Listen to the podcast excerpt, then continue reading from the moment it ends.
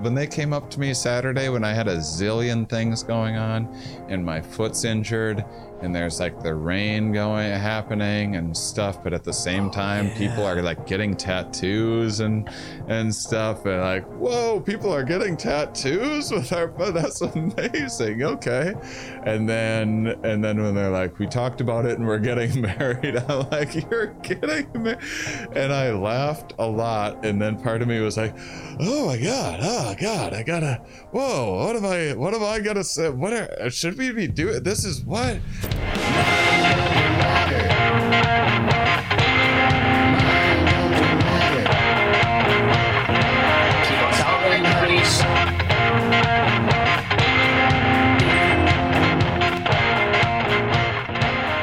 Wake up, marriage fans. It's time to get hitched with today's episode, all about a little something you and I might call marriage, right? It's marriage, not weddings, right?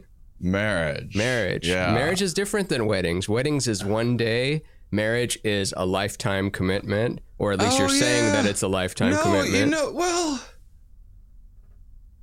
huh? Yeah, I didn't really think about it.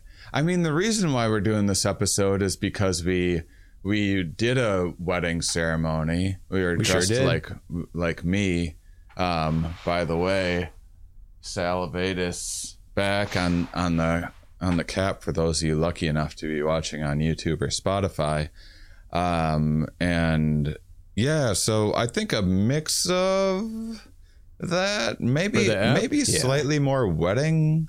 I think I think we lean more wedding ceremony type type. Because marriage, you think of like feet on the table, dirty socks on the ground, Uh, yeah, yeah, in-laws yeah, yeah, visiting. yeah. But marriage, No. you think of cake. Yeah, that's what The- I'm thinking. Mostly cake, mostly about cake. Yeah, let's talk about. And that's the thing people the want more. episode. A lot of people, especially when they're younger, they want a wedding. They might not want a marriage. So a lot of marriages kind of end soon after the person realizes that, oh, I didn't really want to spend my life with this person. I just was romanticizing the idea of the big party and the dress and the cake and the that kind Yeah. of thing. Not not everyone, of course, not even Well- most people. Just that happens sometimes. But Uh, is- I've is seen sti- it. statistically, people that get married before the age of, of 25 have have uh, much higher rates of divorce than people that wait until after they're 25. Oh, nice. Yeah, Good thing I waited. Yeah, yeah. Uh, Yeah, which I think we we're in agreement on this, but the the Ben Shapiro, Jordan Peterson confirm con, confirmative conservative view is you decide you want to get married and then you find a partner. And I think that's hogwash. I think you That you is- you find the partner you, because just through whatever through life the partner becomes your person and then you decide to marry person, not like, oh, I want to pick person. But I don't know, everyone's different. That is, I mean, yeah, I think I think that's a personality thing, and it's also uh, maybe we'll get into a little bit of history because I think through history that narrative has uh, has changed um, a bit. One, I don't want to forget to do this. I've been meaning to ask you. You had your first solo gallery recently. Slightly, you had such a exciting September. You got to do. You got to do Mumfest, which isn't just like throwing your first festival. That was like a celebration of your art with a bunch of your art everywhere. And you got to do your first solo performance on a big stage that killed and people loved it. And you got to do a weird jazz thing as the Ariellis to accompany Dan Ariely's talk. And you just assembled a band out of nowhere and got to perform as as well on all on the uh, all on an incredible stage with cool uh with a awesome background and It was nuts, everything Jerry. and then you got done with all that and, and then we had and then and then after the festival you had our your your first ketamine experience, which people will have to be a Patreon member and and go on the uh, the bonus. Can I even say Mindunderpod, that? patreon.com slash mindunderpod. You have to go and check out the monthly bonus episode for this month to hear that story because we're keeping it on the down low, and then um, and then but a super fun story and a great uh, life experience, exciting, fun life experience for you. And then you got home, and how many days later after that was your solo studio? I think less than 10. I had a week to really put it together. And then they were painting the walls of the gallery. So I didn't have time to hang stuff up until a couple days before the thing actually kicks off. So it was a few days of just nonstop framing stuff, making sure they got printed, painting things, assembling this, putting this clay up my butt, putting this up my nose, doing all this random stuff. And What it- helped more, the the finger in your nose or the uh, up the butt, clay up the butt, of course. Yeah, yeah, of course, it's the ass. What was? Uh, did you see the thing recently? I, is this real? Did you see the thing about the chess master? What did he do? Hold on, Magnus. Carlsen? Yeah, yeah, yeah. No, I just know he's the best chess player in the world. I just don't know what he did though. my brother sent me this, and Something uh, involving his ass. Hold on a second. A world chess champion Magnus Carlsen brands U.S. teen nemesis a cheat and refuses to ever play with him again amid accusations he uses vibrating anal beads to win matches. Oh, that's awesome. First off, that's not cheating. How is that cheating? You anyone who wants to I've never used anal beads myself. I think that I've Especially not to cheat at chess. I put I put them in a lady once. I found it to be strange, but if if you want if you if if if a lady out there needs some beads in her butt, I'm happy to accommodate. But it's certainly it's certainly not cheating. It's not cheating to put things in your butt.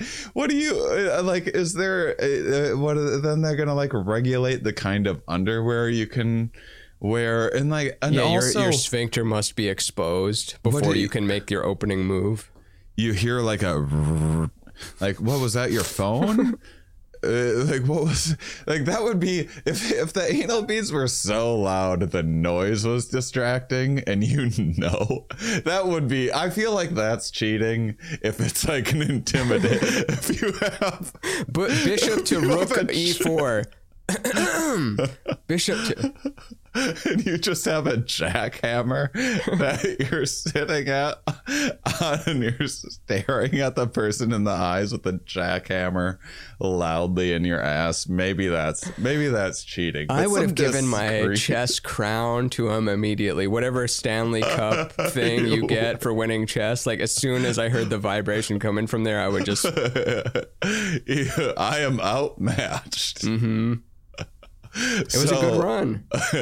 But I think it, uh, I haven't. I did. I can't believe I didn't hear the anal beads part. I had only heard that he he quit the game after one move because he knew that he he he had a suspicion that this guy's been cheating for a while, and he's using an artificial intelligence to feed the moves that he's making, and then getting like the correct answer of what would be the best play afterwards. Like, so he's using a supercomputer. But if he's ah. using, if he's getting Morse code through anal beads, like well, that's I didn't better know it was than. Morse code. I just thought, see, I didn't. I liked my version. I liked just reading the headline and having my version in my mind because your version, of course, makes sense and is, of course, cheating.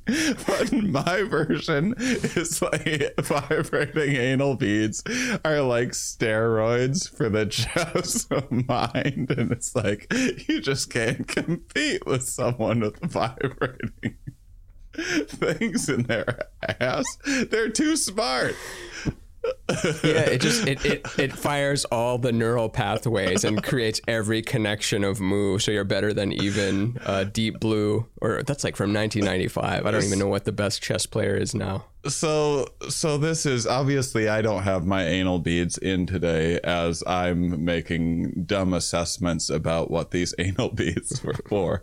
So it's uh Oh, there there goes my brain. Someone forgot their anal beads today. So your brother sent you this like as a goof, or he's a chess guy? as a goof. I think he just enjoyed the.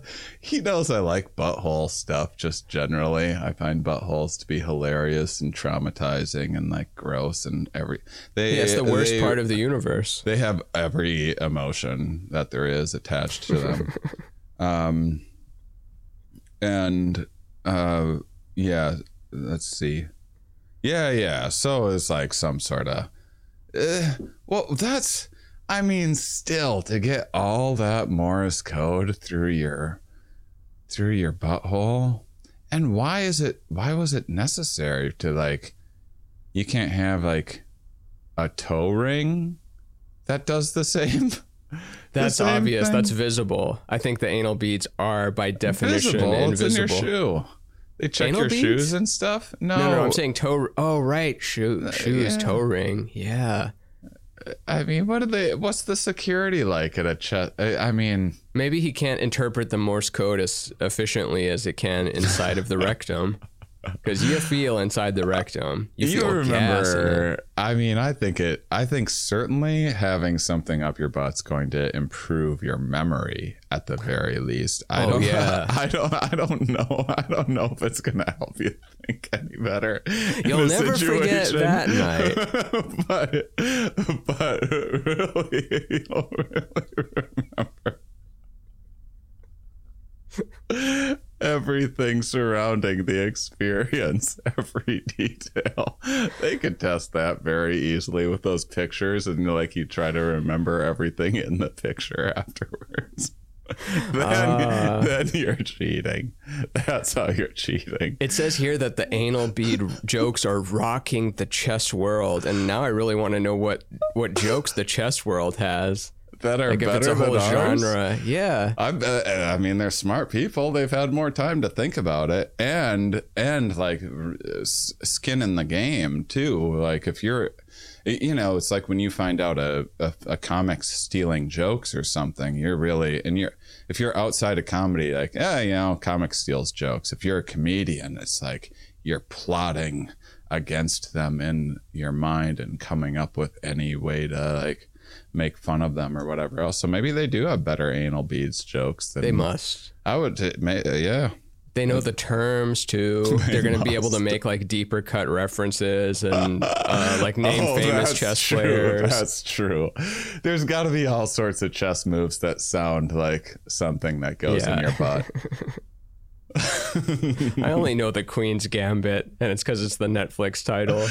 Still, you could call that the The Queen's Napoleon Gambit. Defense, just- maybe. I mean, every single one of those, every single one of those things. If you didn't know that they were related to chess, uh, you'd be like, "Yeah, I just did the Queen's Gambit. What's that? Oh, I have anal beads in right now." What if he hmm. just wants to look at the guy's ass and he gave up his whole chess career to like have to like you're gonna have to prove to me that it's not in there. He knows there's nothing in there, but still. I mean, I, I think I think you're suspicious someone's cheating, and then you just like then you try to mock them in some other way and say it's by anal beads, right? Or I don't know. Why would you make an accus? If you want to be t- if you want to be taken seriously, why make an accusation like that unless you know? Maybe it's common. Maybe that's the like new thing that they've been doing in the chess world. I don't uh-huh. know. But I, I understand why he would be skeptical. I know nothing of the material. It's very likely that the guy could be cheating because this guy is he's he's said to be a combination of Bobby Fischer and Kasparov and like one one of them had like the the speed and the precision and then the other one had like the over encompassing like surrounding you slow strategy and this new Magnus Carlsen guy apparently has combined like both the the strategy. So he's the best of all worlds. He's been the champion forever. And then all of a sudden this ass kid shows up and is beating people so he's like whoa he must have i don't see anything on his fingers or in his ears the only logical conclusion is that it's in his ass and then he's looking up like anal transmission and then the first thing that comes up is anal beads so then it becomes beads Yeah, yeah. Hmm. Makes see, though. sense.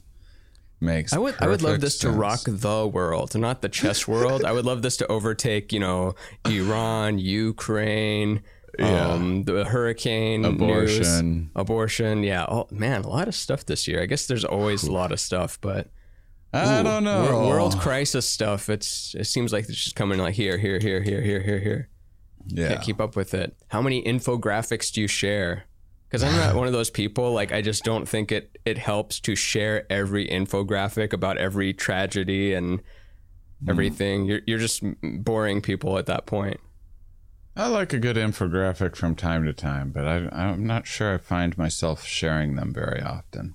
Yeah, like would you share all of them? Would you say like, hey, here's how you got to support Iran. Here's how you got to help Ukraine. Here's how you help hurricane victims. Here's how you help uh, women in uh, in uh, Georgia right now who don't have abortion rights. Also, here's us. I'm like, whoa, whoa, slow down. I already know that stuff, and I followed you because I like to know what you're up to, not you're pushing the infographics that I've already seen. But Right. but then if no one shared the infographics, then no one would see it. We So- wouldn't know what slice of a pie this and that thing is, but in a clearly uh, visualized way. We would have to do our own mental calculations with the numbers, and we're all too lazy for that. Love a good pie graph. Um, so, oh yeah. So how? So, so the studio. So you have Play-Doh in your ass. You're you're, you're uh, moving at a zillion miles an hour, trying to put everything together. Yeah. And- So um, lots of help from Jonas and Steve, of course, over at Main Street, LA, the gallery downtown. They did most of, if not all of the actual mounting thing with the drill and the placing stuff just right and like applying the price tags to it and everything.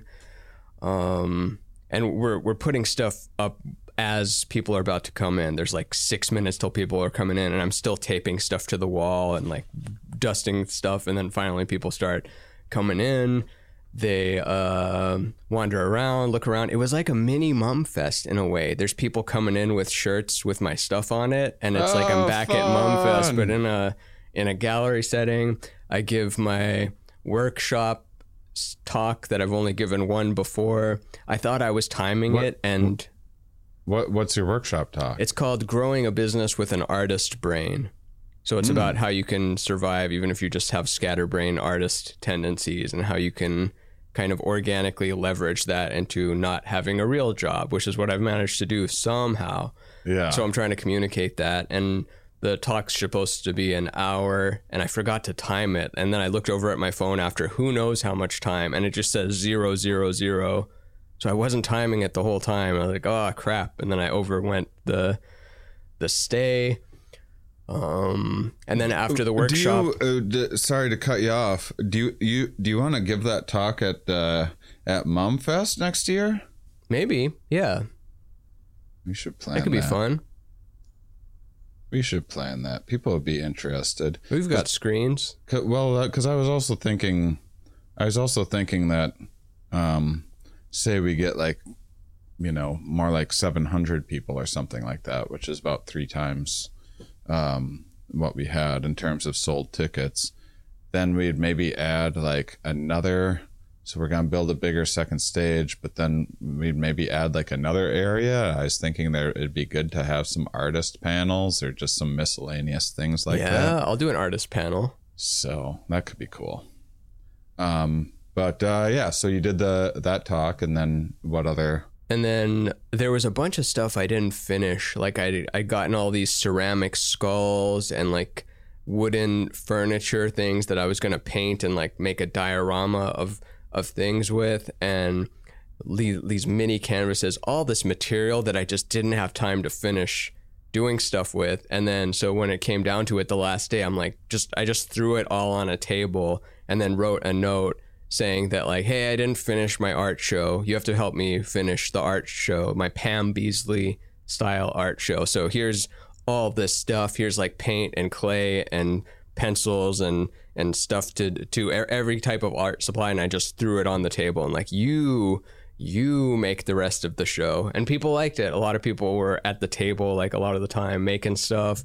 So many people made stuff beyond my technical ability. It was fun going by and looking like you're a you're a better technical artist than i am but i'm the i'm the show though.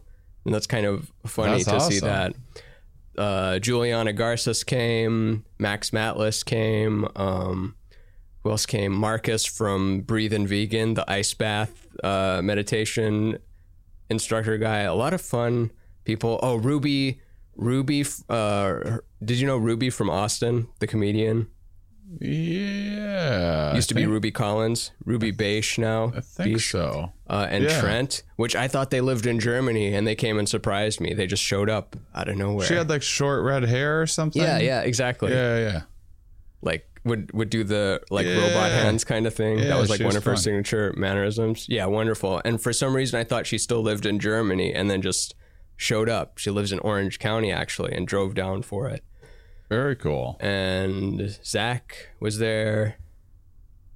He he came and joined me during an improvised uh, loop session, similar to what I did at Mumfest, but like different improvisations because it's all about taking it from the moment. Like, what can I pull from the air in that moment? And it was a very resonant space. Like everything would echo, and they had laser lights behind me, just like the green patterns of of stuff. That was fun um sold a lot of stuff like the the way it worked was i would frame things original paintings original drawings prints etc and then when you bought it you take that off the wall and you go home with it so by the end of the night like half the stuff on the wall is just missing which is weird because then people getting there late is like why is there only half of the stuff but it was Fun. it was good. I'm trying to see if there's anything fun story wise about it though, because sometimes it's a fun experience, a fun visual experience, and cool people.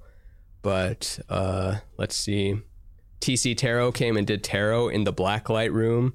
We had a blacklight room with like glowing sculptures and stars everywhere. And Fun. TC did the tarot of it. And then uh, people like that. Everyone that walked out of that tarot room was changed. No one left there going like, eh, you know, whatever. Everyone left going like, that was, yep, that that that got me. Now I'm on a new path. really? hmm Really? Wow. It- Has has TC Tarot been on Rainbow Brain Skull? Yep. I think Yeah. like four episodes ago. Oh, okay. So check that out. Yeah. Other than that, I don't know. I don't know what else to say about it. But it was totally a miniature mum fest in a gallery. That's amazing. That's terrific. Well, uh, that also makes me think because I I want to I want to tour um, with Mind Under Matter so bad. It's always like now. I mean, now I it's it's always you don't know how how many tickets are going to sell and then how how much is marketing it's going to take and this and that. But I do want to figure out what an ideal like if we just know 200 people are going to fill the place anywhere we go or something like that you know and then figure out what we would want to do and then work backwards to figure out how to actually get 200 people through the door in hmm. whatever city that we go to but maybe there could be like some gallery-ish stuff that you would do because obviously you would sell a ton of merch on Yeah. on the road but maybe there'd be maybe there'd be some cool like immersive stuff that you could travel with i don't know we'll uh we'll chat about it some other time i yeah, have uh, merging both of them, taking the fest with us. yeah i mean i uh i would love to be back touring it's just to set to set up everything again with the marketing and everything else is just like there's a lot of trial and error that goes into it so the easiest thing to do is just to do regular stand-up spots and get booked at clubs again and and that sort of thing and uh Yeah, why don't you just start slow? yeah, I am. I'm starting so slow. I haven't even started. That's how slow I'm starting. Um, but no, I, I have. I'm doing this. Um, uh, speaking of events, I, I'm doing this zombie apocalypse medicine meeting in Phoenix. Zam. Zam! It's um actually this past guest of mine and future guests, depending on what day you're listening, um, both uh, Athena Aktipis, who Love that name. She studies um, cooperation, like mostly at a cellular level. She studies cancer and stuff. So, like, cancer is when cells stop cooperating. And so she has a book called The Cheating Cell, and that's what cancer is. And Cheating with anal beads cell. yeah, um, they are they are the cells with anal beads in their asses of the cellular world, and it's October twentieth through the twenty third. So Athena's the first, um, the first person on my. I'm trying to do. I'm trying to do this side project with Here We Are, where I'm I'm having certain academics and past guests that I really like that have new projects that I'm interested in that they're working on to come and like hash it out with me. So she has a book about um, zombie apocalypses or not not zombie apoc- uh, apocalypse ish scenarios and scientific ways of dealing it with it. So basically, her whole thing is she's she's big into like cooperation and studying cooperation and altruism and and those sorts of things. And and um and she's into public science communication. And these these various like big life crises are sometimes things that like really bond people together so she studies the ways in which humans sometimes cooperate in certain scenarios. Sometimes they don't as well as we've found out but uh, but sometimes they do. And and so then she uses various like apocalyptic scenarios to make science communication fun. Well anyway so she so she's writing this book about how basically like well there are a zillion apocalypse type scenarios happening with like wildfires and extreme weather and viruses and nuclear war threats and things like that. But also humans have and like every species has faced apocalyptic catastrophic events like over and over and over again through the history of life on this planet. And so what are the things that we can learn from past success of getting through things to how can we how can we figure out how to find like fun ways to bond together and and get through like these apocalypse ish scenarios while still kind of having fun with it because creativity is such a big part of problem solving and so if you can't kind of like laugh through the you know You're laughing at the apocalypse. The Uh, like the apocalypse is serious. Putin has nuclear warheads, and if you listen to his latest speech, he is intending to use them. He says that the West is a cancer, and that the West must be a, exploded. I don't know what the speech is. He said so. He said something along those lines. It, was, it was a lot of like accusing the West of doing like all of the things that he does, uh, Mm-hmm. which is like very. And it's all true, right? We're, we're the little guys. We're okay to say that. And by Yeah. little guys, I mean like we're not uh, a government. Right. But when people are saying like, you know, U.S. does bad things, like, yeah, yeah, it does bad things. Well, for Russia does sure. bad things too. Yeah, Russia does bad things, but not as sure. bad as Finland. Yeah, Finland does terrible things. Finland colonized most of the earth. That's why we all speak Finnish. Otherwise, we would be speaking English or German or something. so so so anyway i'm doing this uh i'm doing this series where basically she's walking me through her book writing process like we're basically hashing out her book together over over probably like a five part series. So it's going to be out as a here we are episode which by the time you're listening to this it's either coming out the next day or is is soon to be out. Um let's see it would be October 5th. The first one should be coming out. So check that out on Here We Are. And then I'll do like one a month. And then afterwards, I'm going, going to kind of rebrand it and add more editing to it and release it as a You got a name yet? series. Maybe casual courses, but I haven't decided. Basically, the name is the backbone of a brand. I know. Um, but I, it's fun that you said that wearing that suit. Um, is that a part of your talk? No, but it's So, got to be now. And I got to give the talk in a suit and then maybe like disrobe at the end, revealing a tie dye shirt or something. Yeah, yeah. More more disrobing for sure. on this. We get a lot of comments that say we need more disrobing. I'm wearing a robe right now. I could easily. And we've talked about the disrobing, right? At the end of the bonfire, at the end of Burning Can, when we burned the outhouse, that our ceremony involved uh, disrobing, revealing the clothes that we were wearing underneath the whole time. yeah, yeah. Fully disrobing to reveal the, the shorts and t shirt we had underneath. I uh that was so much fun. I have uh oh did you see that don't don't spoil anything, but did you see that video I sent you how we're gonna level up? No, I Uh, haven't yet.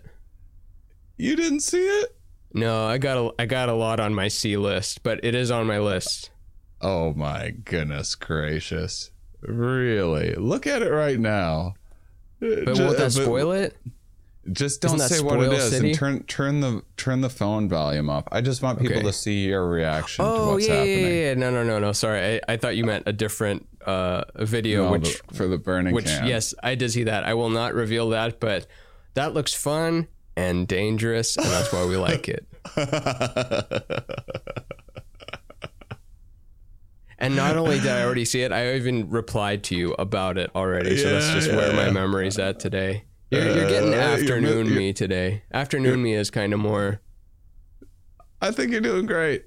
Oh, good, good. Um. All right. So so anyhow, that's what I have coming up and going on. Uh, you you missed Ramin's um studio in L.A. So and afterwards, I was like, man, we got to be better about plugging things when we have when we have fun projects coming up. I need So- to. I had a guest list, and there were so many friends I could have invited and been like, "Hey, if you want to drop by, I'll put you on the guest list." But I was so flustered and trying to put stuff together, I did zero personal promotion. I posted on Insta a few times and stuff like that, and attendance was really good. But I still regretted. awesome.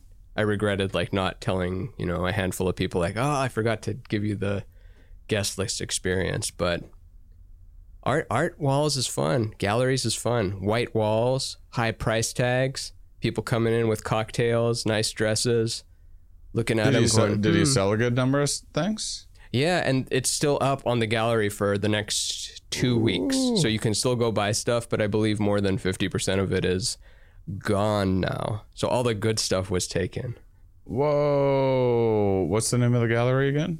it's called main street la Main Street. It's on LA. yeah, it's on literally on Main Street in downtown Los Angeles. So super super historic downtown, the heart of of downtown where all the build, big buildings are, the old architecture. And Glad we plugged it. And while we're someone chasing things, after you with a knife probably. um, if you want to support us without being chased with a knife, support us on Patreon.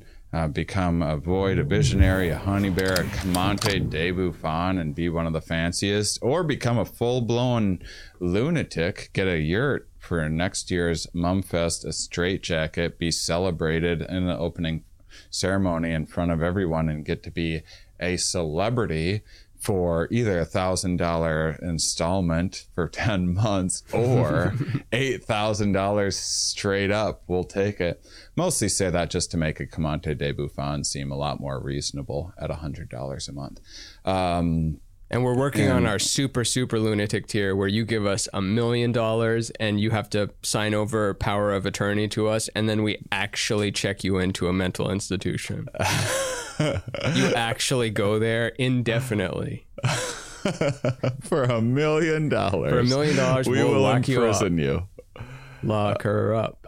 um so yeah check that out remember to uh, remember to subscribe on youtube and things like that for this episode let's talk about marriage we Yes, married the some ultimate people bonding, like uh, Athena Aktipis was saying, studies cooperation, merging together. What is And- what is more of a merge than that? Besides a corporate merger. yeah and and what marriage has been has changed over time too so you mentioned the um um peterson and uh what's his face Ben Shapiro. um, Ben Shapiro. um, I mean, I would say historically they're not like completely. First off, No, of No course they're historically right because conservatism is historic. That's like, Right. isn't most of it? It's about keeping the yeah, institutions the that are long, around and like, no, no, no, no, no, don't change that. This the reason these things are in place. we got to go back to Yeah. the way. Yeah, There's a reason of women do these roles. There's a reason men do these roles. There's a reason.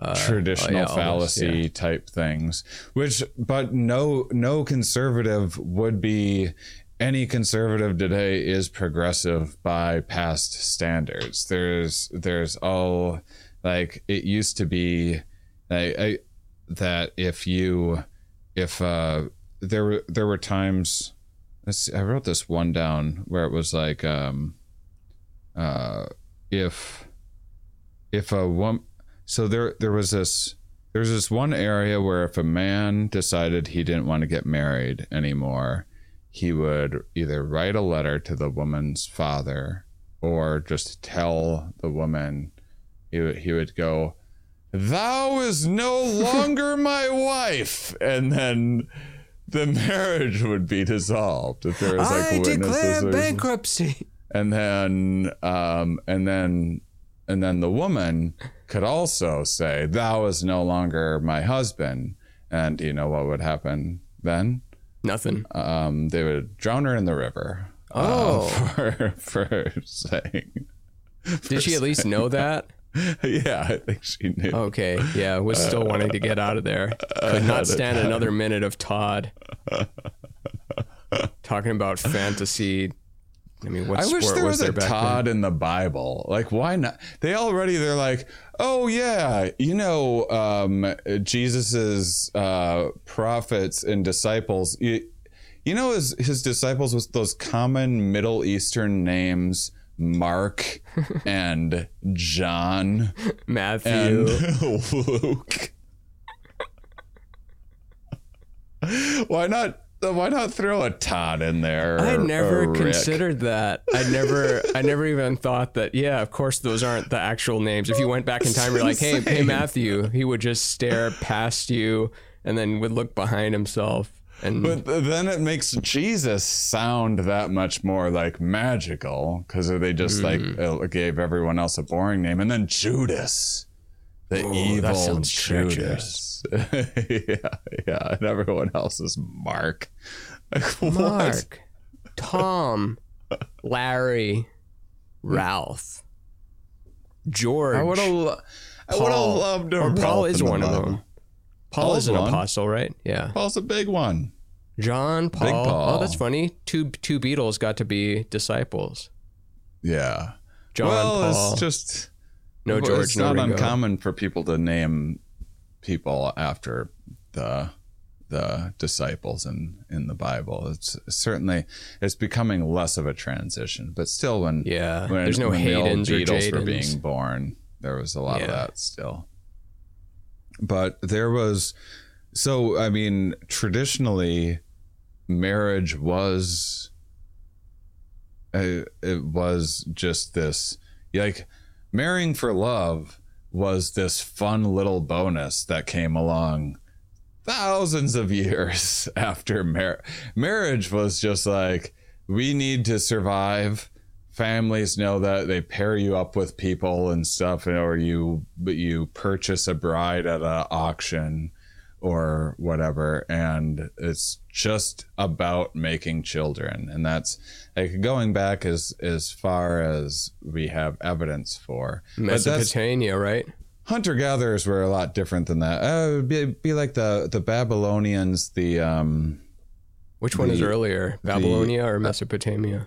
um i'm not sure but it's the the the the code the code of hammurabi was kind of the first the first written instructions because when they started writing things down it was a lot of it was just for it was just tallies for you know like acres Grain of land or grain and stuff like that. So once they started getting language bumping that was Co- uh, Hammurabi's code or the code of Hammurabi, however you say it, that was the first written in stone record of but that was that's where all of the religions came from was when like papyrus hit the scene you know once you could write something down and i was like whoa you can write this down and then i think that's uh, and then That was became beyond like AI doctrine. back then, probably. The way we see AI art today, like Oh, writing yeah. stuff down on papyrus was probably like I mean, it still has an effect on people. When someone has a book, it's like, whoa, they wrote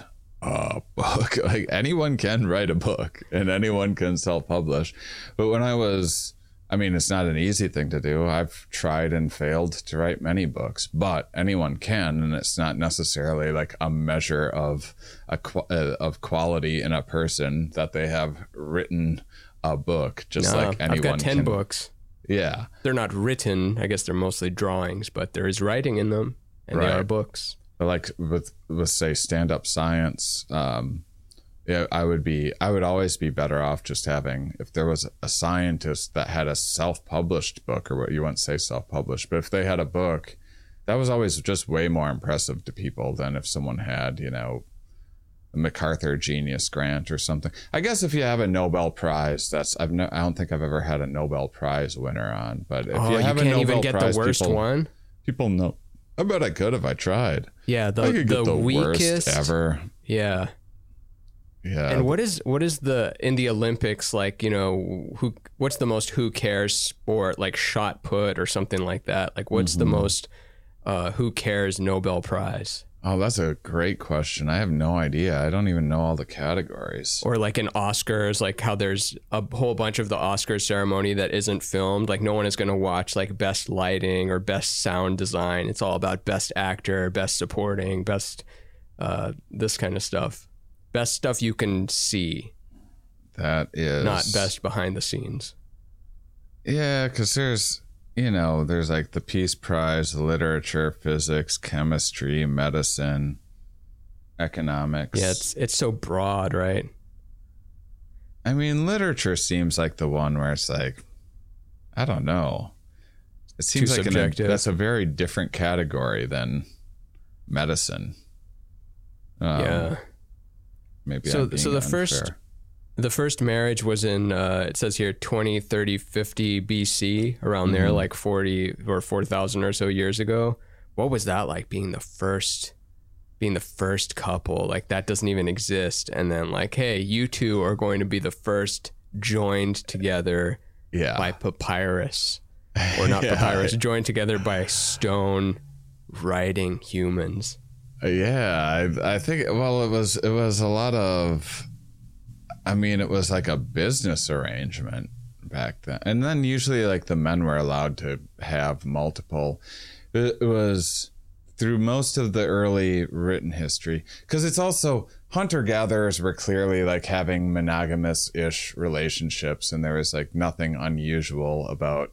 Uh, about uh, but when agriculture came around i think the script got flipped a little bit because uh it females pretty much do the do the selecting in about every species out there. They're the pickier ones. They're usually the ones that get to call the shot a little more. Certainly there's cohesion on males end of things in a lot of species but generally speaking females are kind of the driving selection force. So usually if something like monogamy happens, it's because the co- uh, costly offspring led females to be to look for traits of like males that would stick around more, show various signs of commitment, and like this love thing that we experience might be might be something that a lot of species don't experience at all because love is this emotional is like a evolved emotional driver that's a contract before it's an emotional contract where you're like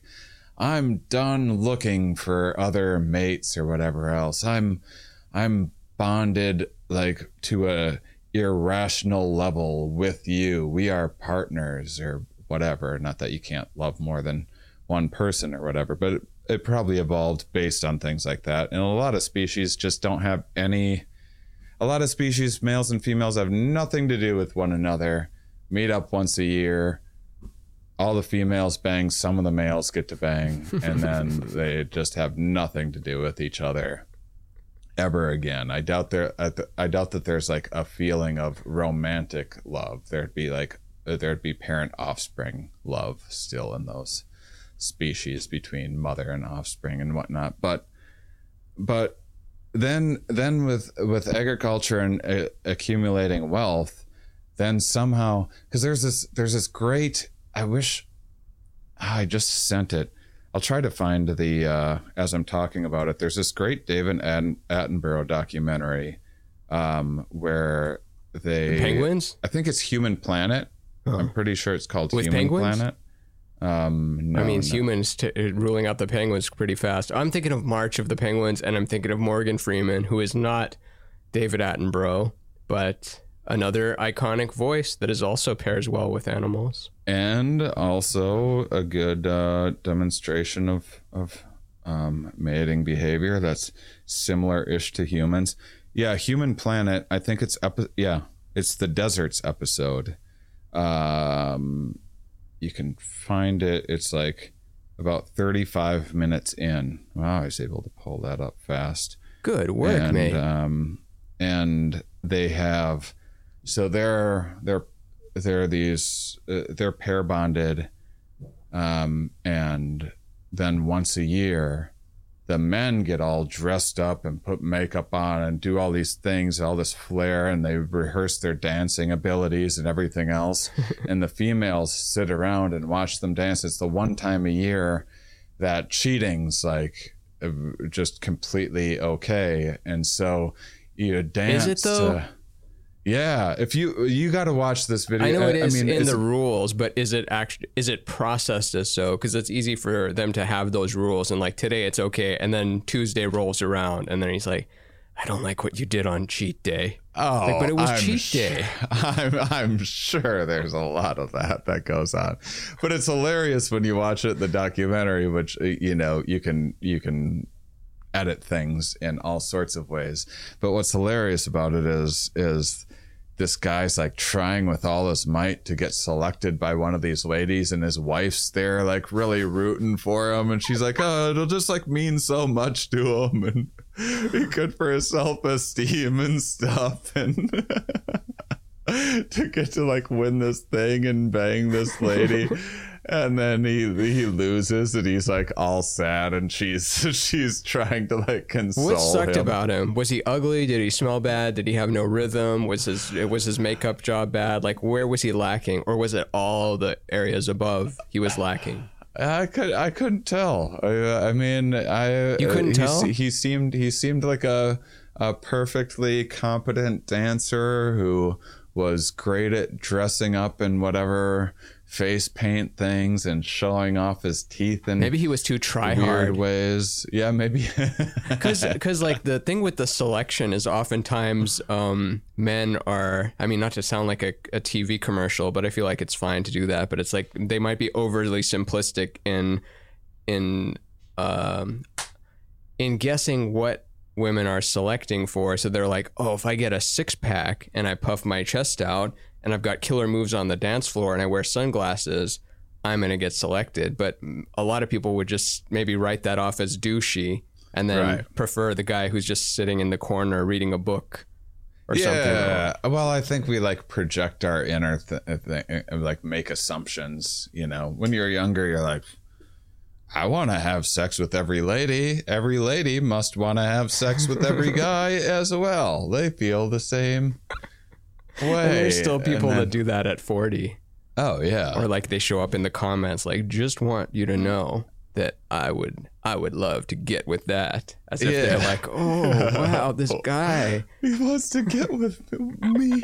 Wow. like remember with uh, I think it was Annie Lederman was uh, there was this big controversy with uh, a comedian at uh, the comedy I store heard. Yeah. yeah who was trying to like get her to go back to his truck with them after she just had a great set and after he just bombed his ass off. And then she was just like being like what in your head what do you think this this Yeah. is? You think i just i just did this and was adored by all these people. You sucked. You think i'm just gonna go blow you in your truck? Uh. Like, in what planet does that make sense i'm oversimplifying but you get the gist of it Yeah, yeah, yeah, yeah, absolutely. I mean, that's. Uh, I think uh, uh, every human does that. Just makes assumptions based on. I saw some. They uh, there was like some guy that. Uh, what, what what's the cheating thing that happened recently? That was the big hubbub. oh adam the- uh, maroon 5 yeah, Yeah. and I saw somebody like men. Men only cheat because of their insecurities, and I, I, I don't know. I think some guys like to come a bunch in a bunch of different ladies, like for real. Like, I think that's totally their authentic self, and that's like it's, it's not actually because they're lacking esteem or whatever. Uh, Yeah, and of course that guy is. I thought that was. I didn't even know that guy was married. Uh, yeah, I mean, whatever. It's I. It's pop culture. He, he once. I mean, this is hearsay, but it is an old story. But I remember he he wouldn't sign an autograph, and he told the woman, "I don't I don't uh, give autographs to ugly people or something." Or I don't take photos with ugly women. Yeah, something like so that. He wow. So He's he's always a total the piece of shit. been yeah he's been the, the music has always been douchey he's always been douchey why is it a surprise okay, Yeah, yeah. Just come to expect, like, uh, yeah, if someone's like very douchey historically in a lot of domains, yeah it's probably not earth shattering news when they're douchey once again in the same domain that they were a douche about before. And there's like eight other guys in that band and i'm pretty sure they're all just phenomenal musicians and no one can name a single one of them What's and the they're probably band? the maroon five Uh, What's the what's the comic that has the joke about the drummer from what's the band everyone makes fun of? Um, nickelback Nickelback. Oh yeah. Um it's it's such a good joke. I'm gonna see if I can find it. Drummer from Nickelback and joke. Um uh, who was it? Was it um I don't know. Now I want to give him credit if I'm going to say it. Is it Brian Posehn? It was it was the the, the joke is the joke's about how um the drummer from Nickelback has has like the most amazing job in the world because he has all of the money from being in Nickelback and no one knows who he the, he's like the worst thing about being in Nickelback is people knowing that you're in Nickelback and no one and no one uh, I wish Oh, I yeah, was I've heard- properly attributing this to the right person. I hope I've it's Brian. Posehn, but it was such a good fucking bit. And then they talked about how they were they were you know, on Game of Thrones in the Red Wedding episode nickelback was the drummer from Nickelback playing, and he A was drummer? a drummer in the Red Wedding, the most popular episode of TV ever, and no one recognized. that's awesome so funny. and he gets the he gets like a form of the attention sometimes like when you're on stage and maybe you're taking a nickelback solo i doubt there's drum Mm-hmm. Yeah, a solos in those songs thing. but Yeah, yeah, you do some and then you know you're getting the praise during that so it's not as un, Yeah. Uncredited as like being a casting director or something where no one knows right. it You no still one get could to name feel the energy and be a part of it. You're still important, and no one recognizes you. wow that is Amazing. That is that's the perfect gig Yeah. and that guy could cheat on his wife no one would know Yeah, no one would care. but his wife would People and he's a nice like, man "Oh, probably I didn't. Yeah. I had no idea that was the drummer from Nickelback. I forgot they had a drummer for a moment. Um. So I would like to hear Christopher Ryan comment on all of those though, because I think Sex at Dawn begins with talking about how much there's infidelity and all these kind of things. But I'd like to I- I every time there's a cheating wrong. Controversy, he, he like just comes is- on. yeah. Oh no, he's not wrong at all, and he's not right in every scenario. It's just one other. It's one other angle. It's whatever fits your your lifestyle. Right. But, But uh, he he offers a better um, angle at just like this person's a piece of shit, or like no, your expectations are too high. It's like he Right. builds a better uh, Right. picture of it.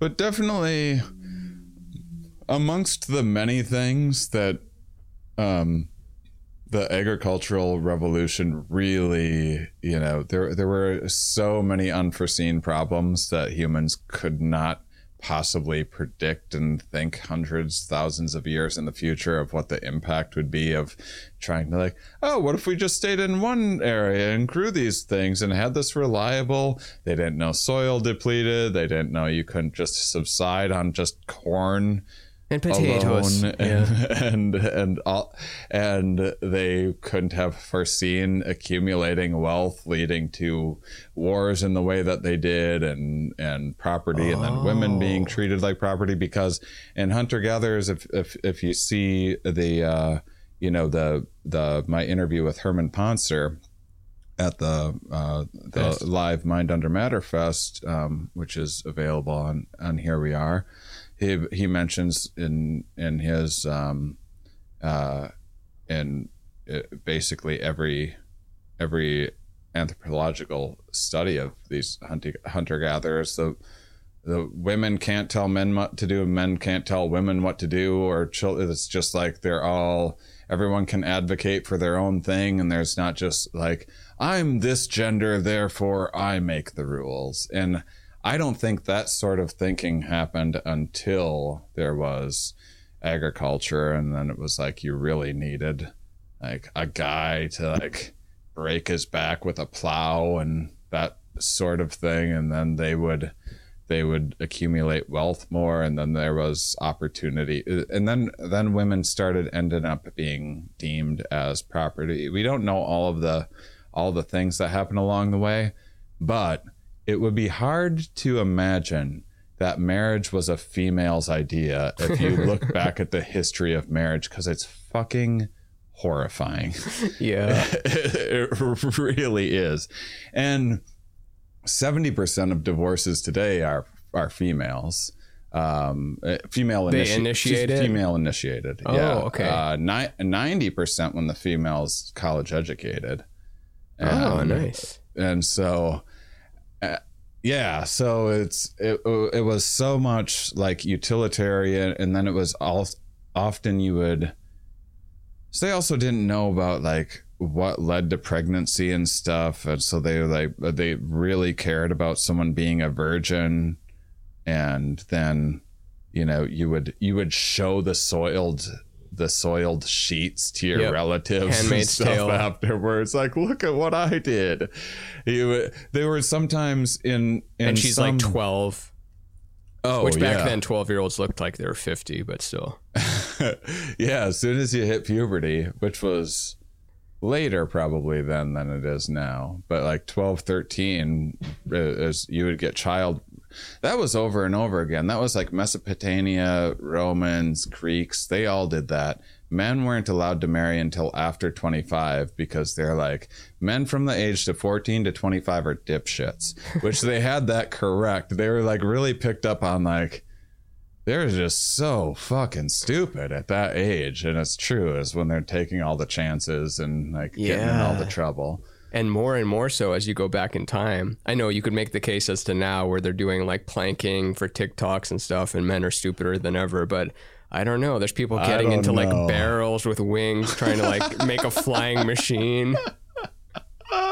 we wouldn't have flying machines if it weren't for the thousands of absolute morons that tried making flying machines be- before that But do you think that not to jump ahead, but do you think that agriculture it was it was a mistake or perhaps like it's it's a Oh, necessary there- thing that we had to do to evolve into a class 7 planetary species as Michio Yeah. Kaku would call it. But we're we're dealing with the like the devil's deal now which like hey, it's not all good. You forgot to account for wars, accumulated wealth causing this conflict and overpopulation overpopulation, soil, everything. But but the other way, if it's we just stayed static nomads forever, the sun That- that eventually wouldn't runs out of worked out. fuel. Yeah, sun runs out of fuel, it eventually engulfs the earth, and then that was that. would have potentially overpopulated there too. I, I think a lot of the uh, a lot of the hunter gatherers that didn't evolve to into agriculture because agriculture took off um, uh, it was a uh, convergent evolution as well, where it was o- over and over again. It popped up um, independently in regions, um, you know, with you know, across oceans and, and things like that, independent of of other like cultural influence. And the ones that didn't were often because like it, it'd be environmental. It'd, it'd be uh, there there would be barriers within the ecosystem that made agriculture make less sense. Like in jungles, it was just harder to Oh, good luck. field. Good luck having a jungle garden. Yeah, and in, in areas where they would like eat a lot of roots and that and that sort of thing, and subside off of that. What's that? Carrots, because carrots are roots. Oh yeah, yeah. So there there would- there would be certain Ginger. there there would be limitations within the land that that caused um, kind of uh, the the uh, probably inevitable progress to agriculture to um, to stall in in some regions, but it was probably inevitable. And then there's probably inevitable that it was going to come with all of these like horrifying, unforeseen side effects that came along the way, and it was probably inevitable that then humans would find problem-solving ways to overcome some of those But things. This whole standing still business, it makes you think, and I might just be making a false uh, correlation here, but I think it's still fun. But we used to be nomadic. Then there's agriculture, and then we're staying in the same general area. And then with internet, now we're staying in even a more like still area. And then when it goes in your brain or in your contacts or glasses, then you're even you're going to be even more in just one area when you eventually never leave your your chair. toilet, your And, yeah. incredibly comfortable bidet that you yeah, just sucks on. it all out of you. Ah, oh, That'd be great. I know. The thing about bidets is no one ever. I think I've said this on here before. If I hadn't, I'd be surprised. I can't believe I don't own a bidet, but I don't want it to You ruin don't? all of my other things. Uh, like I don't want it to ruin all of my other bathroom experiences in life because when someone gets a bidet, I've never once heard someone say, "I got a bidet. It's all right." Yeah. not, not once. Everyone says it changed my life. I can't believe I had been just smearing my asshole with. Dark Ages, literally. Yeah, everyone says that. Yeah. No, I'm I'm all about every every technology available to to clean yourself. Yeah. I'm in. Yeah. You like a loofah? I'm a big. What's that? I want it is that go up there? Is that like a sprinkler that like goes inside your ass and goes? No, no, it's like a it's like a spongy it's like a spongy washcloth sort of sort of thing. Google loofah, they're great. It's like Oh, a it's like a way of like everywhere. exfoliating yourself, kind of. Oh, as- yeah, yeah. I just didn't know it was called a as well as loofah. just washing. Yeah. Oh no no no! Loofahs are everywhere. Loofahs are like at the grocery store next to the shampoo. Yeah. Everywhere. Yeah, they're Yeah, you gotta have a good loofah. They're fun. Yeah, I um. So so yeah, we'll eventually just be. They have a scientific name. Oh, they're. I didn't know that they're also plants. There's also a, a plant called a loofah. I didn't know it's that weird either. that things you think are synthetic have like an organic plant predecessor to it, like a sponge. It's like, well, there's a sponge plant, Hmm. but but the sponge you think of is not a plant. It's it's manufactured, but all these stem from like when it was a plant at one point. Yeah. Yeah, that's a, well that's relating to marriage. There's so many things within our our tradition that gets lost to our words or various traditions. We would have we have no idea what the actual origin of it was. And if people knew, they'd be like, what am I taking part in? and it's just like like the the wedding veil was well first off bridesmaids I think that came around bride bridesmaids came around in because then like marriage started getting more and more intentional in terms of like okay this is how two people can make a living in a family um, together but then it would be like okay well how can families accumulate more and more resources so then it would be Gift registry. the families getting involved in you know trading like oh this this family will make our family look good as well and and you know prestige or whatever status and the high status families would marry each other off to one another to keep accumulating those resources and then because of that then yeah like the gift registry there'd be dowries and things sometimes you would um a lot of times the males would pay fathers like whatever A goats goat. or and a and a five pence five cent piece of silver.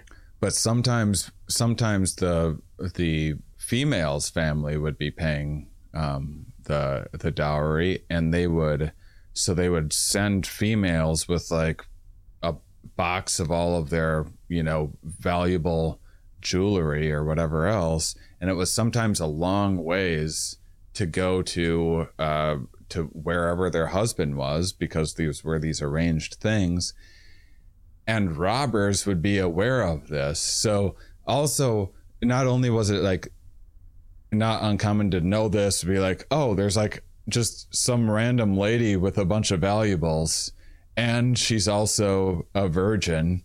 So, so they were they were like preyed upon. And um, back when uh, like people were still like pretty chill with kidnapping ladies and raping them and stuff, and As long as it wasn't the king's daughter on her birthday, then it was fine. right. And Which so I want I wanted to say one thing Yeah. really quick with Yeah, yeah, the problem. um the the men and uh men's family paying and women's family paying. My uncle, I remember, got the short end of the stick on both of those because he has one son and one daughter. The daughter married an Italian, and then the son married uh, a Chinese woman. And in the Italian culture, the woman pays, and then in the Asian, both. yeah, yeah. So he got Oh. both, and it's like you think he'd be split because okay, I've got a guy and a girl, so only one of them. But in the Oh. cultural way, it just ended up that way, Mhm. which he did fine, and he's doing fine. But yeah, still. Um so because of this, that that was that was the origins of of bridesmaids. Were so bridesmaids were you would get with your uh, I, I don't know if they were your friends or they were basically like your security guards plus like your stunt doubles. You would Yeah. find and you'd wear veils so people would mix you up. So like hopeful so robbers would be like, Oh, I don't know which one's the one that I gotta that I gotta take. That's why they look the same. Steal from, yeah. So they Oh, dress but- the same. so they used to wear white then, because Uh, that didn't come along until like uh, 200 years ago. That, that was Oh. long past all that. That that was a flex by some queen. That was because white was impossible to keep clean, Oh. and so it was like, look, I can wear this crazy white dress that I'll never be able to. They didn't have detergent and stuff, so if it, white anything, like you could wear it for a day and you just have to throw it out. Otherwise, it'd be stained for whenever. So before like that, women would just wear their best dresses. like sneakerheads will have that. I remember the story with Charlie Murphy and Bill Burr, and like Charlie Murphy got just the tiniest little scratch on his white sneakers and was like, "These are these are done now." Yeah. Because the whole point is having pristine, brand new sneakers. Yeah, yeah. So it was this uh, uh, some uh, some well liked clean uh, queen a couple uh, hundred years ago that that was like that was a big uh, you know a, a, a huge conspicuous consumption kind of Yeah. look at this pristine white dress i not only can i afford this fancy dress to wear but i can only wear it once because it's white and then you know people found uh, commoners found inexpensive ways to copy that to advertise their wealth to other people and so on and so forth until But now But now you so- still only wear it once. yeah I mean, it is terribly uncomfortable, of course, but I mean, who would wear that? I mean, it's such a, it, and and it really is. Miss Havisham. It is about like feeling like a queen for a day or whatever. A, a modern wedding really is like this celebration of the bride, and it's a little. I don't know. It seems a little hokey and embarrassing sometimes, but uh, also, I get to be on a stage in front of like with a spotlight on me and do all of these. They like I get that people want to like feel special or have have people adore them or whatever for so whatever if people want to have a day to be celebrated. I'm not against that. I'm not against people having it. Yeah, and your tax dollars aren't paying for it. It's people's own uh, choice money. It is silly. Some of it, like diamonds. I think. I think diamonds are just Girl's the- best friend. I think they're just the dumbest thing anyone can possibly buy. And I don't, I think that you can say things are dumb without like accusing someone of being dumb. Like I do dumb. This chair that I'm sitting on, I was telling Ramin, I go, I go, I built a chair today. And then he goes, Whoa, you built it? I'm like, Oh, actually, no. Uh, I, I basically took a chair out of a box, but here's what's dumb about that. That I ordered this chair two, three months ago. I've been sitting on this other chair that I have to stack pillows on to sit on to be the right height for camera because I just haven't. I like opened it. I'm like, ah, pieces. I'll get around to this. I opened it up today. It's four. Pe- the longest. It took me three minutes to do, and that's because I wasted like a minute or two reading the instructions that were completely unnecessary. We all do dumb things. Diamonds, we just need to start admitting as a culture that diamonds are the dumbest possible. I think we already you can- have. It's just stuff doesn't doesn't take for some reason because like, well, I'm not going to be the first to like Mm. give my fiance a, a grocery store wedding ring or a piece of jade or something. Like it's got to be the diamond, diamond. But it's all owned by De Beers and it's just compressed carbon and the synthetic ones are actually more durable and more beautiful and cheaper than the mined ones. It's like, but still, if it ain't the real mined ones, because can't they make synthetic ones that are by all measure better and cheaper? You the- you would fool most jewelers. It, would- it would you would need jewelers. Jewelers need like more and more specialized device and sophisticated devices to be able to tell the difference because uh, from a fake diamond. And if you put it in the oven and they crank them out. They need them for tools and everything else. We need diamonds for saws and things like that. That's yeah, oh yeah, the diamond tipped saw. yeah, yeah. But the remember in the cartoons when the burglar would just have one diamond and would make a circle on a window and then push the circle and it would just it would just fall Yeah, perfectly. I Yeah, remember yeah. on an episode of Bill Nye or some similar show, the they put diamonds in the oven at like 500 degrees and it just comes out as as dust and it was to illustrate that gri- diamonds are just carbon uh, arranged in a very like like perfect grid so that they appear see-through and reflect light but really it's just it's just carbon compressed carbon Yeah. it's not a special it's not gold It's- it's, not it's not there's no periodic table thing for diamond diamond is just carbon It's ridiculous, and, and it's I that there's no way because you got to present it first. Because if you were, say, we were doing the whole package, I think like most women would agree, you you would go like, like okay, so this is about like an advertising that we can afford this or my ability to accrue resources. Well, say we're going to throw this incredible wedding, a hundred thousand dollar wedding, some like in uh, you know very very fancy wedding. We're gonna go on some incredible honeymoon. That's another forty thousand or whatever. And I would normally get you like a thirty thousand dollar incredible engagement ring. I clearly have all these resources. You would still you would think you could negotiate and be like, well, what if I just took sixty thousand instead of spending thirty thousand on that ring? Let's spend another sixty thousand on the wedding or the honeymoon or a fucking car or any anything anything else anything like even slightly reasonable or that people get to enjoy. Or yeah. uh, it's just because it's like oh then you can show it off but you can show off fake diamonds. Just get a fake diamond. Talk to you know you found the one when they're on board with your fake diamond plan and spending that i love money that that's on a scheme.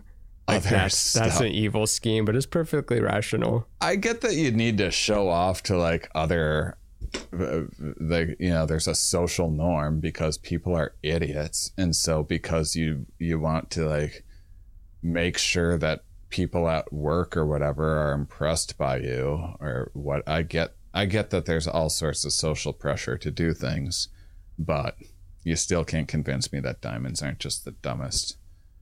Um, thing. and and that's so new too. That was just a De Beers racket. It's like not only is it some dumb tradition like um, and then they uh, they wore veils because uh, they also believed so once once the kidnapping and raping of women fell out of favor uh, like over time you know it was like a less it was a less popular um to do this uh to a bride which was i think that was the first groomsmen were like then you would get a you would get all your buddies together a band of bandits together to like It's go and kidnap uh, but you would you would go and you would go and kidnap a lady like you would have a lady in mind or or arrange it in hopefully a best case scenario the lady was like this was a consensual thing where the lady was on board with it but you couldn't afford the dowry or your family like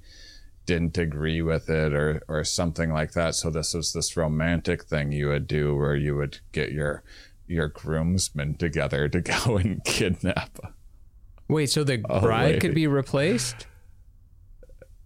Because I thought the best man was there in case the groom died or like said no, and then the best man would step in place, and then he would be the marriager. No, I don't think that happened. Um, Oh. maybe, maybe through periods of time. That's I'm sure. I, how could it not have at some point? Or maybe if you hey, died if I die, war. you need to marry my. Yeah, exactly. If that was a thing, then there's a lot of best men murdering their sure, the, the grooms. sure. History Wait, is so if filled with you murder. die, I marry your super hot fiance, huh? No, no, no. Me Okay, and me friend. and uh, uh, Elizabella are done now, but Gertrude is my new wife. Gertie, meet Ron. Oh no. Sorry to all the Gertrudes out there. So it's like you know, like Gertrudes will probably go by Trudy, or they would go by Jerry, or Gert. No, Gert is better I than Gertrude. Trudy. Gertrude is something about it. It's just very ugly. I don't think that there's very many Gertrudes left. No. Um, but uh, but the, the point is, is that it's like, well, I'm not telling people to abandon the practice of of like having groomsmen or or, or bridal showers or whatever else just because a thousand years ago they had this kind of like horrific origin or it was just like this weird thing that if you would be horrified by today Yeah. but Saint Nicholas used to murder new. kid. uh, Saint Nicholas used to murder children if they had been naughty all year. Yeah, It was a real, so whatever. But yeah, But but diamonds, I was like, I don't know, eighty years ago or something like that. Diamonds are new on the scene. There's still time to get rid of them. It's I just a had no dumb- idea. It was just a years? dumb marketing ploy. Yeah, De Beers hasn't been around that Video long. is longer. We had we Maybe had it's a little motion pictures longer than diamonds. That's crazy. Um, I'm probably wrong. It's probably more like 200 years or something. The thing is, I remember learning about this so young, and that's why I think it it's around to stay for a while because it, it was only in the 1930s that diamonds started becoming popular. ninety years ago. Yeah. Wow. Yeah. De, Beer, De Beers began in 1947, and it was De Beers that hoarded all of them, and so that was not that's not long at all. That This shouldn't be not allowed. no, you just get rid of the diamonds. It's still you nip it in the bud. It's still in the bud stage. They shouldn't go to prison, but they should go to jail. Yeah. They should just go to county jail for a while. Yeah, wear an ankle bracelet at least. So, yeah, that's uh, well. The other interesting thing was about like the bridesmaid swap thing is, is then then once once you didn't need it for the kidnapping stuff as much anymore, but then it was still a tradition, and then consciousness kind of you know takes over and comes up with conjures up some story to validate you know whatever it was then it be it eventually became it was because spirits would come and get you on your wedding night. And so it was to like mask yourself from the spirits, or they oh. would wear red sometimes, so they looked like fire because spirits fire scares the spirits off and stuff. So it was like a lot of, but that, that's it's still so weird to be like, I'll ask my best friend if she'll like come and be the, my decoy, so she gets kidnapped by spirits. You would think you would have. You'd think you'd pay for like a wedding decoy or whatever, you know? Yeah, not someone that- sacrifice. yeah, your best. Maybe there friend. weren't enough people though to to hire someone, and you couldn't trust them to just take the down payment and leave. You have to trust Beth. Beth will be taken by the spirit. Do you know anything about the the tradition of something something old, something new, something borrowed, something blue? Is that common? Yeah, there was. I, I read a little something about that, but I I didn't find it to be uh, all that interesting. And and some of the stuff that I, I'm I'm careful not to say some of the things I'm like that that fun fact sounds like it might be because so Give me one of those. Give me a false one, one that's probably false. Um let's The see. groom's cake tradition. Um, well, the cake tradition is like they would. Uh, they, they started by breaking bread over a female's head as like a thing of fertility, but then in some areas you would get a big cake, and then the husband would just plop the big cake over his new wife's head as a demonstration of dominance. And then all the people would come and eat all the, the crumbles on the floor it was just this horrific thing for everybody What but and it wasn't day. like a great cake either it wasn't like you know they didn't have the frosting and stuff the, the way that they not. do It's just some rotten eggs mixed with like some ground up grains from earlier in the the spring. yeah The Well, original cake baked in the sun. it's there's there were a few things what were some of the like like there was some some that were like that I didn't want to I didn't think were interesting enough to look into but but there's like the word husband is uh derives from an old Norse Norse master of the house Oh, house and then band. yeah yeah and so that makes sense What about wife? but that's the thing. So apparently, it's some the root word has something to do with shame, in in uh, by some people's definition, or there's this word, um, pud, a Poutine? pudendo. Pudendo? Do you know what pudendo is? Mm, It's like poo Nintendo. I Uh, wouldn't want to play that. a person's external genitals, especially on women.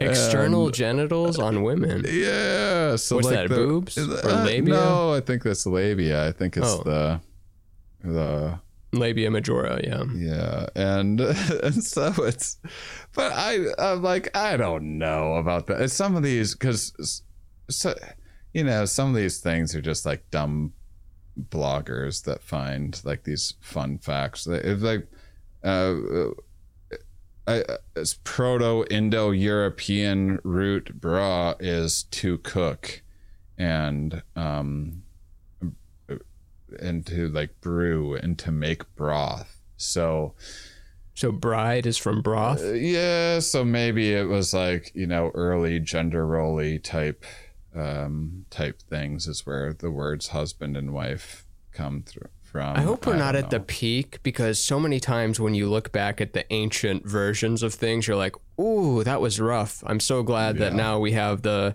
you know disposable cameras on the table and the nice chocolate cake and the nice vanilla cake and the like uh, the flowers in the center of the table and not you know sacrificing a group of your friends to bandits and dumping cake on your head and having your uncle scarf it off of the top of your head and showing the blood on like, everything in the past is rough. Everything today in comparison is so uh like Yeah. enjoyable. And it's i wonder if in a hundred years they'll look back on the best wedding today and be like that was that was rough. Well, our modern marriages, first of all, they uh, like kind of the industrial revolution was when people were able to start having their baselines met a lot easier once you could just kind of start pressing things out of a factory and the and the cost of making you know units of things silverware or whatever else went down dramatically.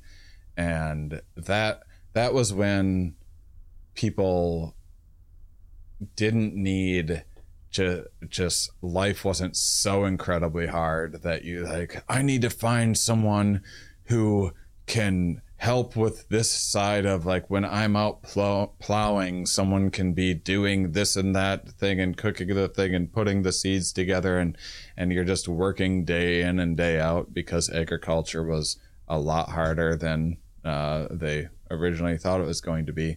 And then once that loosened up, that's when so that's when marriage started becoming for love and things when people could be like okay now we can you you would still probably select for someone that was like This is uh, what 1982.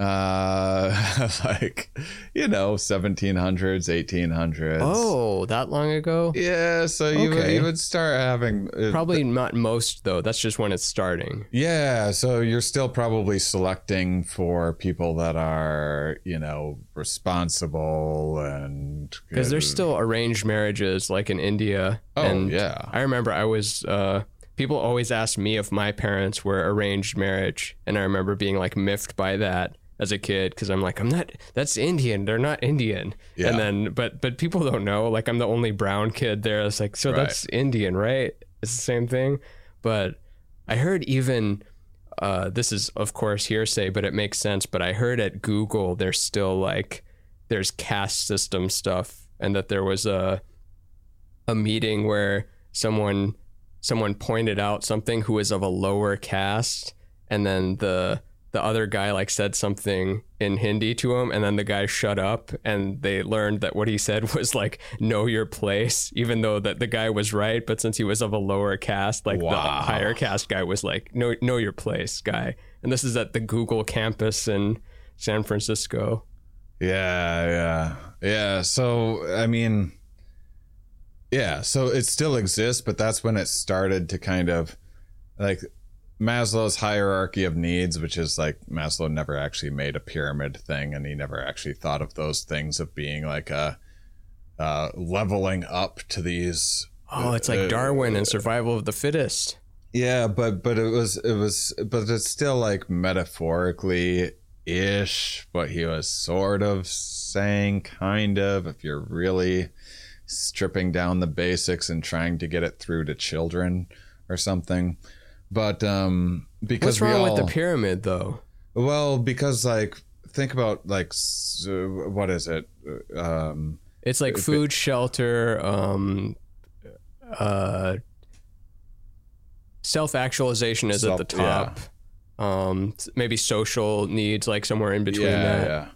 Yeah, I mean, if you think about it, you kind of need all of those things, and they're all fluctuating all the time. So you you need you need like esteem to get to work to get those needs met, and th- and if you think about if you think about like how you're born into the world, um, you don't Head first, first lo- learn to have a roof over your head and like feed yourself. That's you don't learn that for 20 years, you know. And and your Starting parents give you 30. all sorts of validation and every and everything else. It's it's all like all of those things are kind of working in like uh, you know love and belonging and social things those are the first things that you start having your needs are met when you're when you're a child and then so it is it is like base level yes you need to be able to like breathe and eat food and that sort of thing and without that those other things don't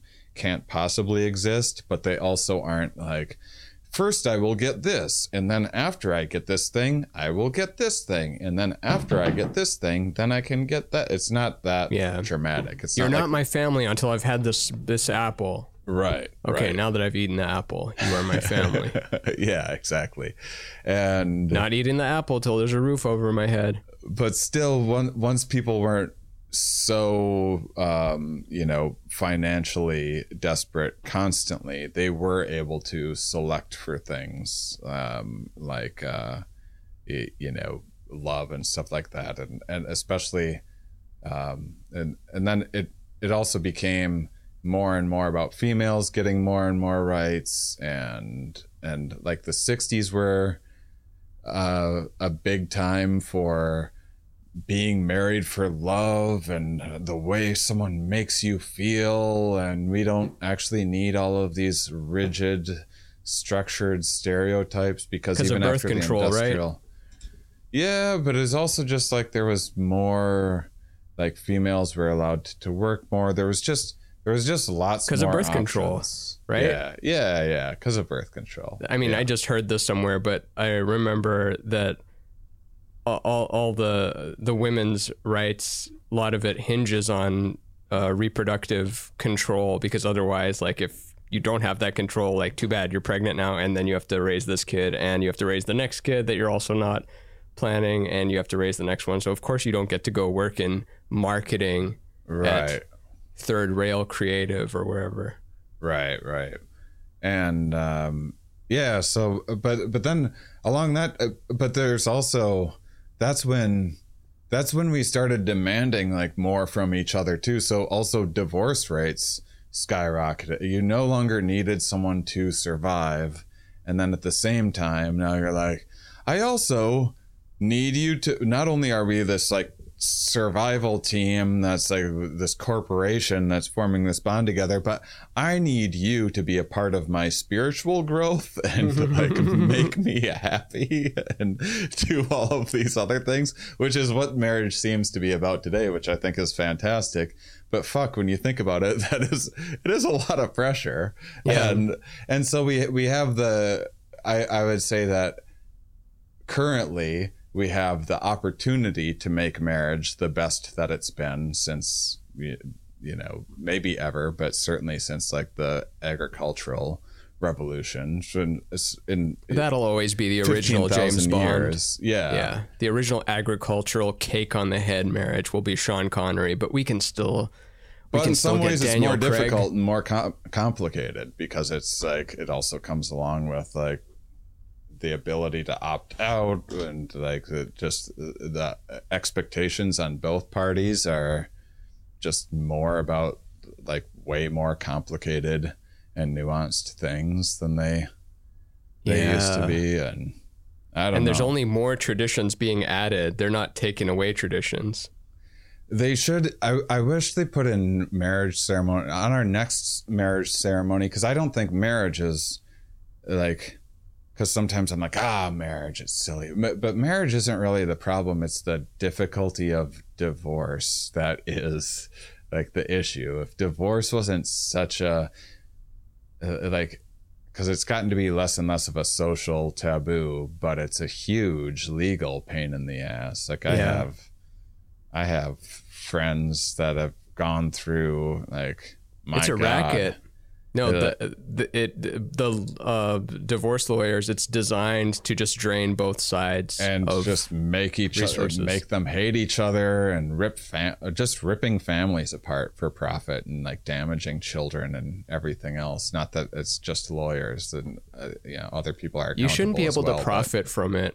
There's certain things you shouldn't be able to profit from, like there should be in wedding vows like instead of until death do you part there should be like a if this doesn't work out that's we're gonna be chill right like we're gonna and i promise to be chill if this doesn't all work out because Yeah. sometimes life happens and things change that should be a part of a wedding Did I ever tell you about the wine box story? Not Weinbach, Brent Weinbach, but the wine, wine in the in box. a box i'm Yeah. a big fan of boxed wine by the way It's i not feel it, not Franzia, not boxed wine, but uh, I'm I'm articulating this in a confusing way. I was at a wedding where there was this ritual in which they take out a wooden box and then the ordained minister puts a bottle of wine in it and two wine glasses and the bride and the groom put notes inside the box, like vows that they had written to each other about how much they loved each other and what they mean to each other and stuff. And then they get hammers out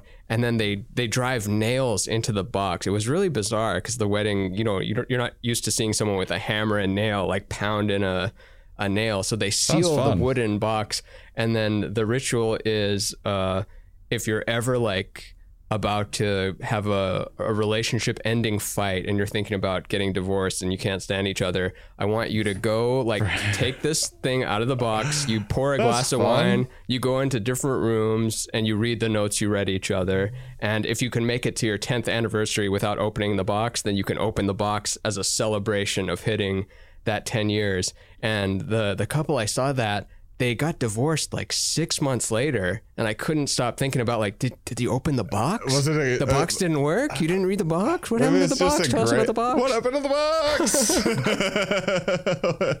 it was just a great bottle of box he drank all the wine it was gone oh, maybe it's just a great bottle of wine. I, I, Yeah. yeah, I don't know. There needs to be something like that, but I don't know. more I, I bizarre think that- rituals for sure i mean we did we did a little one we did a bizarre ritual people I I loved our wedding. I, I I did scramble to try to get us ordained, and it turns out North Carolina is like the one state that doesn't legally recognize this like yeah kind of like uh, iffy like get ordained instantly online like Yeah. church thing. But now I don't know if I need to like get my residency here in North Carolina so that I can get ordained here You so that we to. can do the thing. I got to look into I better start that process soon just in case it's long and a pain in the ass. Um but uh but yeah, it needs it needs to be for real for real um when we do it next time cuz they were up for it. If we would have been ordained, they would have like, you know, it would have been like a legally binding thing and they were cool with that. Instead it's uh, they got the ceremony and they're still going to do the legally binding thing. So Yeah. as far as like it was a it was a real-ish fun silly wedding because they also just they brought the ring with them and it was uh that was so, it, it was a lot of fun.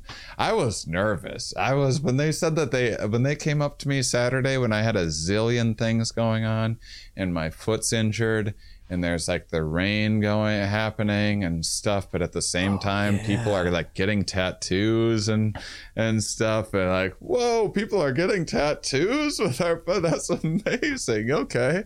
And then and then when they're like we talked about it and we're getting married i'm like you're kidding me.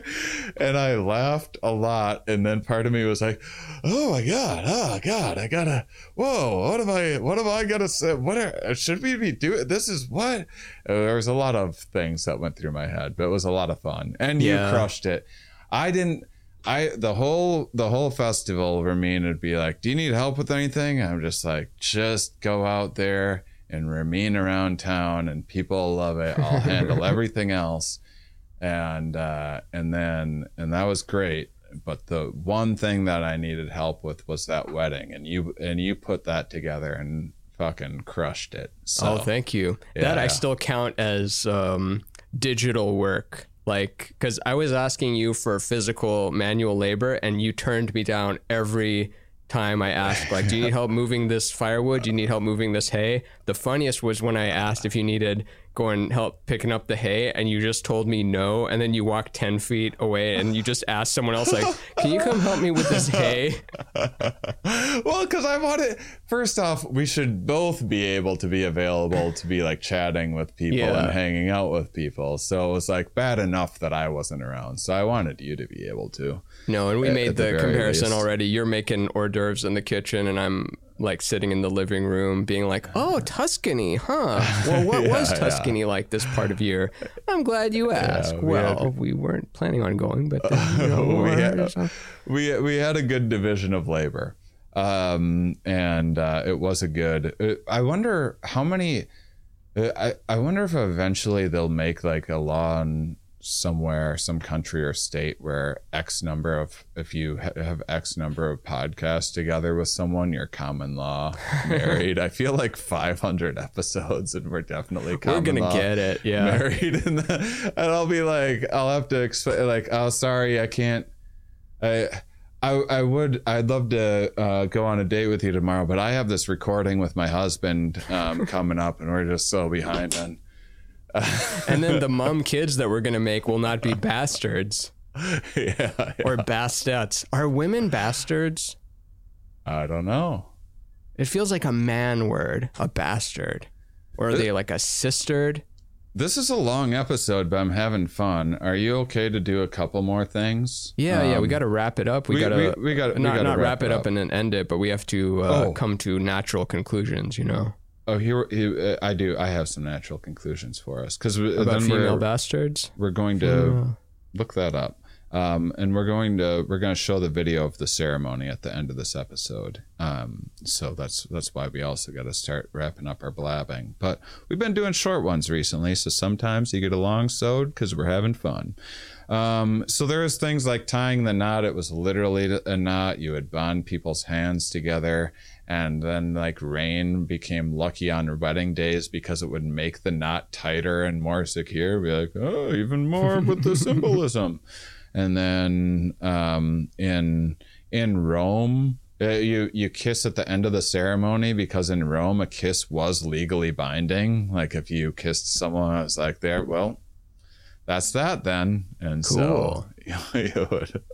That's like the the thou to- is no longer my wife, but the opposite.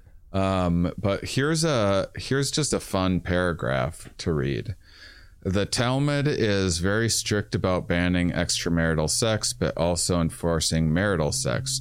The Talmud even lays. Am I pronouncing that right? The I think it's Talmud. Yeah. The Talmud even lays out a timetable for how often husbands should rejoice their wives. What's that? Come. Uh, pl- pleasure their wives. Oh, just any sort or- of or fun, I guess t- take pleasure from the derive. I don't know.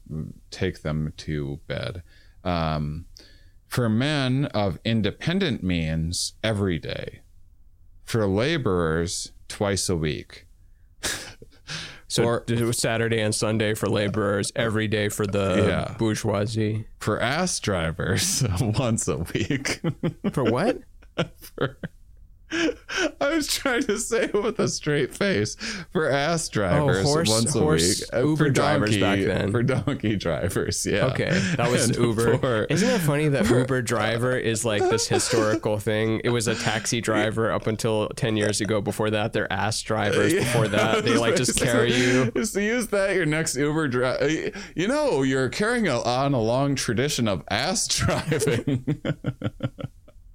and then for I, I and if you are an ass driver, I imagine the ass being driven into it finds once a week to be e- enough.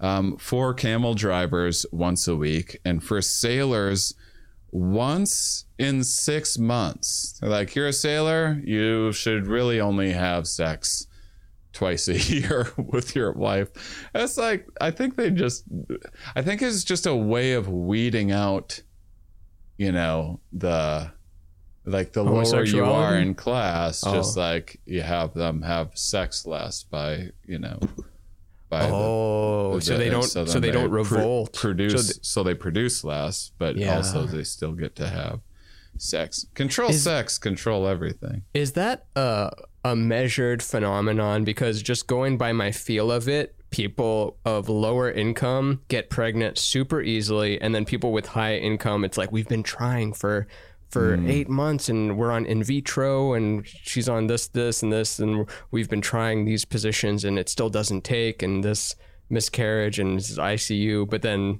like people who can't afford the kid, like it just seems so easy. Yeah, yeah. I It's kind of a it's a funny uh, irony there in a way. Yeah, it might ha- it might have to do with pressure and stuff and all, yeah, I don't know. And it might not even be correct. Like statistically, this could be full of shit. But does that not sound true? It does. I mean, I mean, stress can inhibit. Uh, stress can inhibit pregnancy, uh, like dieting. Um, uh, uh, just just being like uh, like if you like run marathons or whatever, you're you've evolved to uh, if if your body doesn't have enough like marathon runners historically have a very difficult time getting pregnant. So if you're if you're very thin, then your body's going to be like, we don't have a lot of extra calories around here. And then uh, additionally, if you're putting a lot of pressure on it and not having sex for funsies, it does seem like there's like female orgasm is is like there's like a uptake thing that can happen during the female orgasm that that potentially is like getting more sperm, giving more sperm more chances. So Mm. there could be some stuff like that where it's like a pressure situation, but yeah, I don't know. It's also like if you're doing it more mindful, it, who knows? I I have a lot that I would potentially say about that. And I remembered someone wrote something. Maybe we should do another one of these episodes um, because someone Maybe Some- it's not a marriage one. Maybe it's a, a coupling or something. Yeah. Yeah, maybe we'll do um maybe we'll do another marriage one for like November's bonus episode cuz we had some people on Patreon write some Renewing our vows. cool yeah. Yeah. second part we could say like we're renewing our marriage episode vows. I had some more things to say for sure. There was some more stuff that I found that was interesting and and some people on Patreon said some really cool stuff that I didn't get a chance to uh to get into. So, yeah, maybe we'll do well well what did we say? Here's what it'll be. This was the wedding one, then we'll do an actual like marriage life uh, Weddings and marriage. yeah, yeah. Cool. So this is the weddings one. We'll do. So did we miss anything wedding wise? We got bridesmaids, we got groomsmen, we've got best man, we've got the groom, we've got the father, we got the shotgun wedding, we've got the uh, tying the knot. Well, I did. I did think of a weird thing. So I did this like deep dive into some stuff, and there is. It turns out. So it turns out you can have a, a pos, uh, um, posthumous or Yeah, posthumous. I always uh, want to say posthumous, yeah, but yeah, posthumous. posthumous wedding. Um, uh, Corpse in, bride? in France, and it started. I, I think there was times throughout history where you could do it for like restoring family ties or like whatever you could you were being haunted by someone's ghost so you would need to like marry them so they would stop haunting you or whatever there'd be this and that oh, so this is where corpse bride comes from, maybe. Th- Maybe, but in the I think 1950s in France, there was some dam that broke and killed like 500 people or something. There was like well, one of the guys was supposed to be getting married a week or two later, and and um and the wife or the fiancé- je ne peux pas le coin. she st- she like uh, um yeah she advocated to the government to allow her to have like the wedding or whatever anyway and i don't know if it was just like a picture of him or something or and then so it became this legal thing where you can marry dead people which i think i'm against uh, like general you know like i don't think that you, Marrying dead people? Why not? I don't think you could. I don't know. It's like they're dead. You know. It's it's, it's it, If it like- makes that psycho happy, why not? yeah. I guess. I mean, we'll keep an eye on you. I think so many, Yeah, so many can't- things should be you- you allowed their because corpse. If you get their corpse and you marry them, I don't think that that's. I don't know. It's like if if someone it'd be and that like corpse is decomposed by now. yeah maybe But I'm just saying, like so many things. It's like, oh, should we allow that? I I say let's allow it, but we're gonna keep an eye on you, like, Yeah. because now we know something about. it's like my dog died. and I love my dog, so I'm just gonna keep on having a dog. And then someone's like, "Well, you can't actually just like drag it down the street on a leash. Like we've we've talked about it, and no one likes when you do that. And it, Yeah. it would be best if we didn't need to create a law about this, and you would just stop. But uh, so uh, I think it opened up some loophole. So it happens. It happens to people that were engaged and then they like die in the military so you can marry posthumously with military things and then so i'm like looking into that and i guess you can marry by proxy in some states so you can have you know like people's court when it's not like the actual people but like actors playing the people and advocating for their thing in a court Yeah. you can do that for a wedding Cool. so we could have proxy weddings at Mumfest for people that want to get married by us but can't make it to the fest. So we could uh, maybe have like actors play the part of. This is going to happen quicker than you think. I, I know. So that's what I was. That that could be our weird because to have a good one, you need.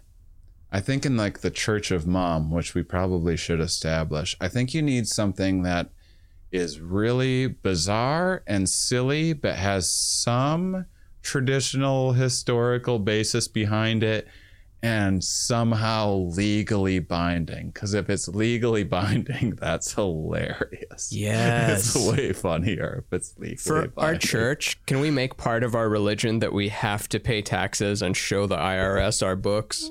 Because so many other religions are like, they hide it. We should Yeah, make yeah. it that we're not allowed to accept money, but we also have to show you our books every year. And it's like every year we just show the IRS complete zero. And that's the Oh, religion. What goes into a church? Now I'm thinking. Well, we'll have to ask Alex Grey and his wife Allyson, who have the Church of the Sacred Mirrors of Entheon. Hmm. where we're an actual religion now that doesn't pay a cent to the government because Allah says that the self is one ever expanding cosmic spark that doesn't need to show any books. um, well, yeah. So we'll uh, write us write us with your ideas for what uh, for some fun wedding. Watch the wedding ceremony that we had. Try to think of some fun ones for next year because uh, I'm looking forward to the next times we marry people because the first one was was nerve wracking and really last minute and we threw it all together. But with a little bit of time, we could really we already our festival's already better than whatever wedding that you're gonna do let's face it. Yeah. and so And we've been to Prince Harry's wedding, we've been to David Beckham's wedding. plus it's a way of getting out of like bringing your grandma and like the extended relatives that not that you don't li- like them or love them or whatever but like you wouldn't invite to a party. Like you just get to invite your people that you would invite to a party and that's your wedding party um, for there. It would be fun to if you only got lookalikes too for like the, for that old bringing back that old tradition. So if you get married at Mumfest, you need to find people that are your doppelgangers. We got to get a to casting director. next to you. We got to expand our team and find a casting person that can find That exactly be- the right. That could be fun. That could be a fun tradition if you have doppelgangers. Next, we're on to something. See, we We're just gotta a get lot of things. We're on to a lot of things. We just got to get more ideas cooking. So leave if you're on YouTube, Spotify, wherever it allows you to leave comments. Instagram, of course, we always love. Uh, uh, we love hearing your ideas. Sorry, the uh, Patreon people uh, that wrote some awesome stuff. It'll be in the. We'll do that. I'll save What did it. they write? They just wrote great show, and we don't even have time to say that. No, about like trials Great and show. tribulations, pros and cons of marriage. That made me come up with some. I, I thought there That's was some like great actually a sequel lot. content. I thought th- I thought there was a lot to dig into, and some of the uh, some people wrote some like lengthy, thoughtful things. Have you ever Patreon, noticed so. that men are always leaving the toilet seat up? That's the joke. uh, well.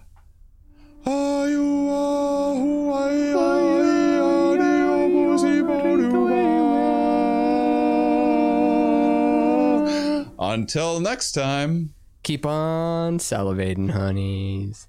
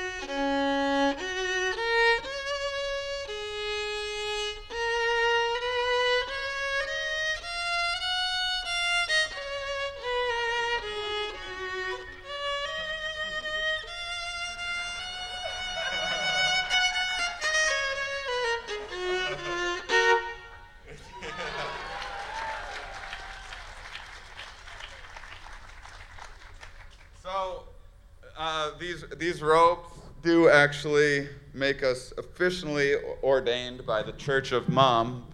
Um, by the way, we haven't filled out the paperwork for the Church of Mom, but uh, you know, it's a thing anyway. It's just a subjective reality.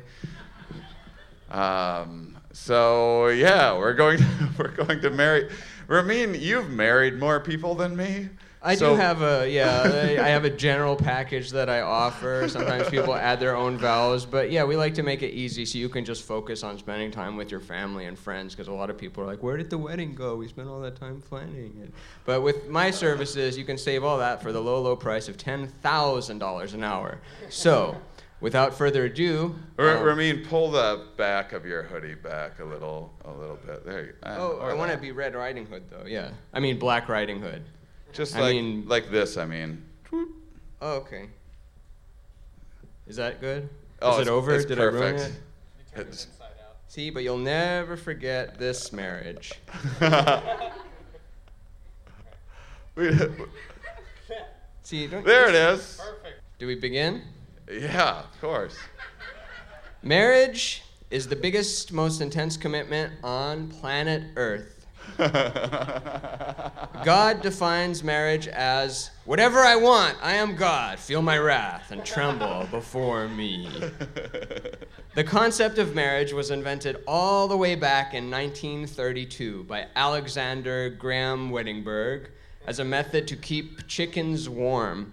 Chickens would often freeze in the winter time uh, with just a single person caressing them, and it was Weddingberg who experienced an aha moment, aka bicycle day, in which he asked uh, uh, someone to marry him, Andrian Graham Weddingberg.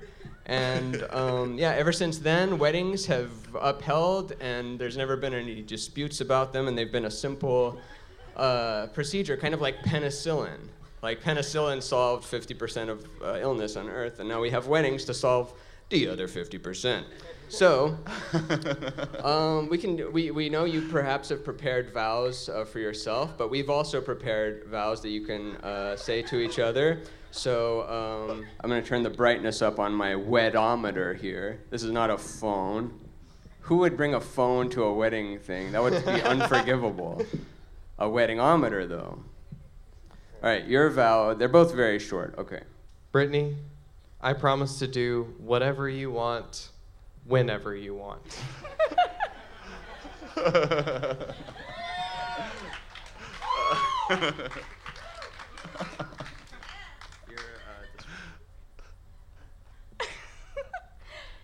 Andrew, I don't want to do this.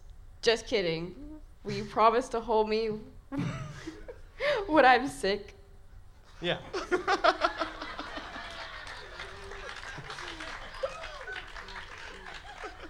You don't have to hold her when she's healthy. We dropped that from the Constitution back in 1976. Nice. Just sickness, no in health. All right. Do it. So we're doing our own vows. yeah, now? do All your right. own vows as well. Sure. Brittany, I love you. You've made me an incredibly better person through my entire three years that we've known each other, and I couldn't imagine being with anybody else forever and ever. And since I get to go first, if you were a fruit, you would be a fine apple.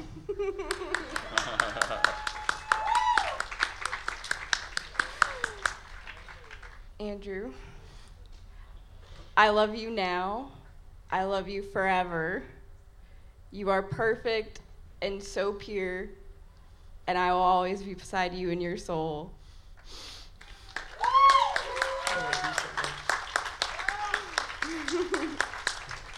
I think we now pronounce you man and wife. We gotta, kiss we gotta do rings. Oh, hold on, hold on, hold on. There's rings. I got a ring forgot. bear. I got a ring bear. That's why Ramin's the he Ramin's the one that normally marries people. Ready? He brought rings and everything. This was part of the plan. All right. Andrew and Brittany, we pronounce you married by the Church of Mom.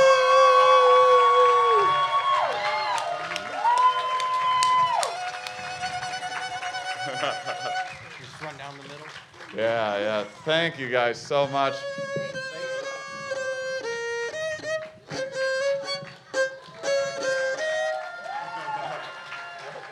Celebrate good times. Come on. Oh. I love that. You guys are amazing. Thank you so much. Thanks for being here. You That was two amazing. are the fucking best. Out. You're the best.